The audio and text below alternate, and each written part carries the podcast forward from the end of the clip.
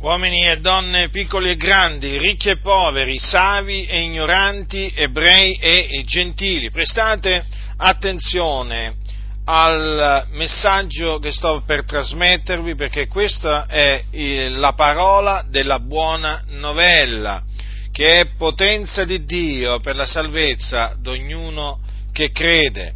La buona novella che Dio mi ha ordinato di annunziarvi è che Gesù è il Cristo.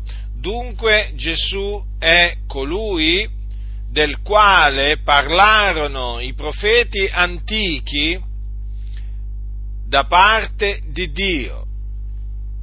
I profeti infatti parlarono da parte di Dio e predissero la venuta dell'unto di Dio. Infatti il termine Cristo deriva da una parola greca che significa unto, e il Dio aveva preannunziato, promesso che avrebbe mandato il suo Cristo per compiere la propiziazione per i nostri peccati. E quello che il Dio aveva detto sul Cristo si adempì in Gesù, il quale nacque a Betlemme, fu allevato a Nazareth e all'età di circa trent'anni lasciò Nazareth per scendere al fiume Giordano ed essere battezzato da un uomo di nome Giovanni, il battezzatore, che era stato mandato da Dio davanti al suo Cristo per preparargli la strada affinché tutti credessero per mezzo di lui. E dopo che fu battezzato eh, nelle acque del Giordano, Gesù fu unto di Spirito Santo e di potenza e andò in giro predicando la parola di Dio e guarendo gli ammalati, cacciando i demoni, risuscitando i morti, mondando i lebbrosi. E tutto questo perché Dio era con lui. Ma affinché si adempissero le scritture, egli fu tradito da uno dei suoi discepoli, di nome Giuda Iscariota, e fu dato in mano ai giudei, i quali lo condannarono a morte. Lo condannarono a morte perché Gesù aveva dichiarato di essere il figlio di Dio. Egli lo era, ma i giudei lo rigettarono, e dunque dopo averlo condannato a morte lo dettero in mano a Ponzio Pilato, il governatore della Giudea, il quale in un primo momento aveva deciso di liberarlo perché non trovava in lui nulla che fosse degno di morte, ma i giudei insistettero affinché Gesù, il Nazareno, fosse crocifisso.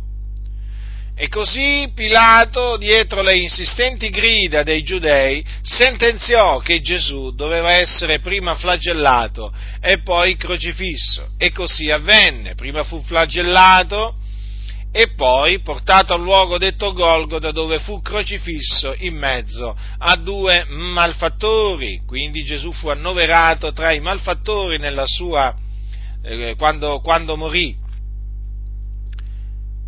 E tutto questo affinché appunto si adempisse ciò che Dio aveva detto. Infatti Gesù doveva morire, cioè il Cristo doveva morire per i nostri peccati, trafitto.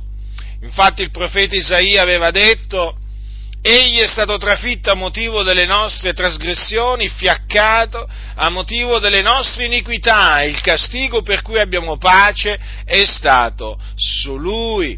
Quindi le sue sofferenze erano state innanzi preordinate da Dio per la nostra redenzione. Quindi Gesù soffrì sulla croce e morì sulla croce, morì crocifisso, e dopo che, eh, dopo che morì, un certo Giuseppe eh, d'Arimatea, che era un suo discepolo, andò da Pilato e chiese il corpo di Gesù. Pilato glielo rilasciò e Giuseppe d'Arimatea lo seppellì, seppellì il corpo di Gesù in una tomba dove nessuno ancora era stato posto. La tomba fu sigillata, poi, e che cosa avvenne? Avvenne che il terzo giorno Dio lo risuscitò dai morti. E dopo che Gesù risuscitò dai morti, apparve ai suoi discepoli, facendosi vedere per diversi giorni, con molte prove, mangiò, bevve con loro, parlò con loro, parlò delle cose relative al regno di Dio. Lo poterono toccare, vedere da vicino. Gesù era veramente risuscitato. E questo, cioè la sua risurrezione, appunto, non fu altro che l'adempimento di quello che Aveva detto, aveva detto Davide. Infatti Davide aveva detto per, per lo Spirito Santo, aveva detto queste parole: tu non lascerai l'anima mia nell'Ade se non permetterai che il tuo santo vegga la corruzione. Quindi anche la resurrezione di Gesù Cristo è stata l'adempimento delle Scritture. E dunque, dopo che Gesù apparve ai suoi discepoli, fu assunto in cielo, alla destra del Padre, dove è tuttora, e dove appunto angeli, principati e potenze gli sono sottoposti, e dove Gesù intercede per i santi che sono sulla terra. Ora la buona novella è proprio questa, dunque, che Gesù è il Cristo di Dio, e quindi è colui che Dio ha mandato nel mondo per essere il Salvatore del mondo. In nessun altro è la salvezza, perché non v'è sotto il cielo alcun altro nome che sia stato dato agli uomini per il quale noi abbiamo ad essere salvati. Dunque vi ho annunziato la buona novella che Gesù è il Cristo, ora vi annunzio il ravvedimento, perché per essere salvati dovete ravvedervi e credere nella buona novella. Quindi ravvedetevi e credete nella buona novella che Gesù è il Cristo. Sarete salvati dai vostri peccati, otterrete la remissione dei vostri peccati ed anche la vita eterna, perché chi crede nel figliuolo di Dio ha vita eterna. E dunque avrete la certezza, quando morirete, di andare ad abitare con il Signore Gesù in cielo, nella gloria. Ma sappiate anche questo, che se rifiuterete di ravvedervi e di credere nella buona novella, non vedrete la vita, ma l'ira di Dio resterà sopra di voi, per cui quando morirete, morirete nei vostri peccati e l'anima vostra scenderà, scenderà, scenderà fino a che raggiungerà un luogo di tormento chiamato inferno. È un luogo di tormento dove arde il fuoco, dove c'è il pianto e lo stridore dei denti.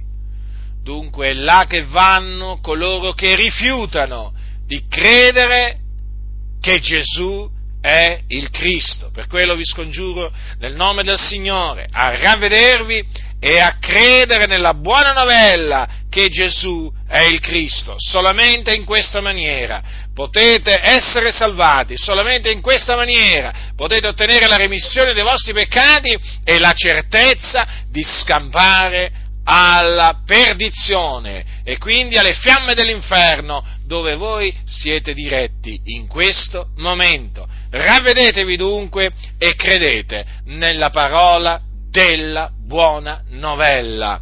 Chi ha orecchi da udire, oda.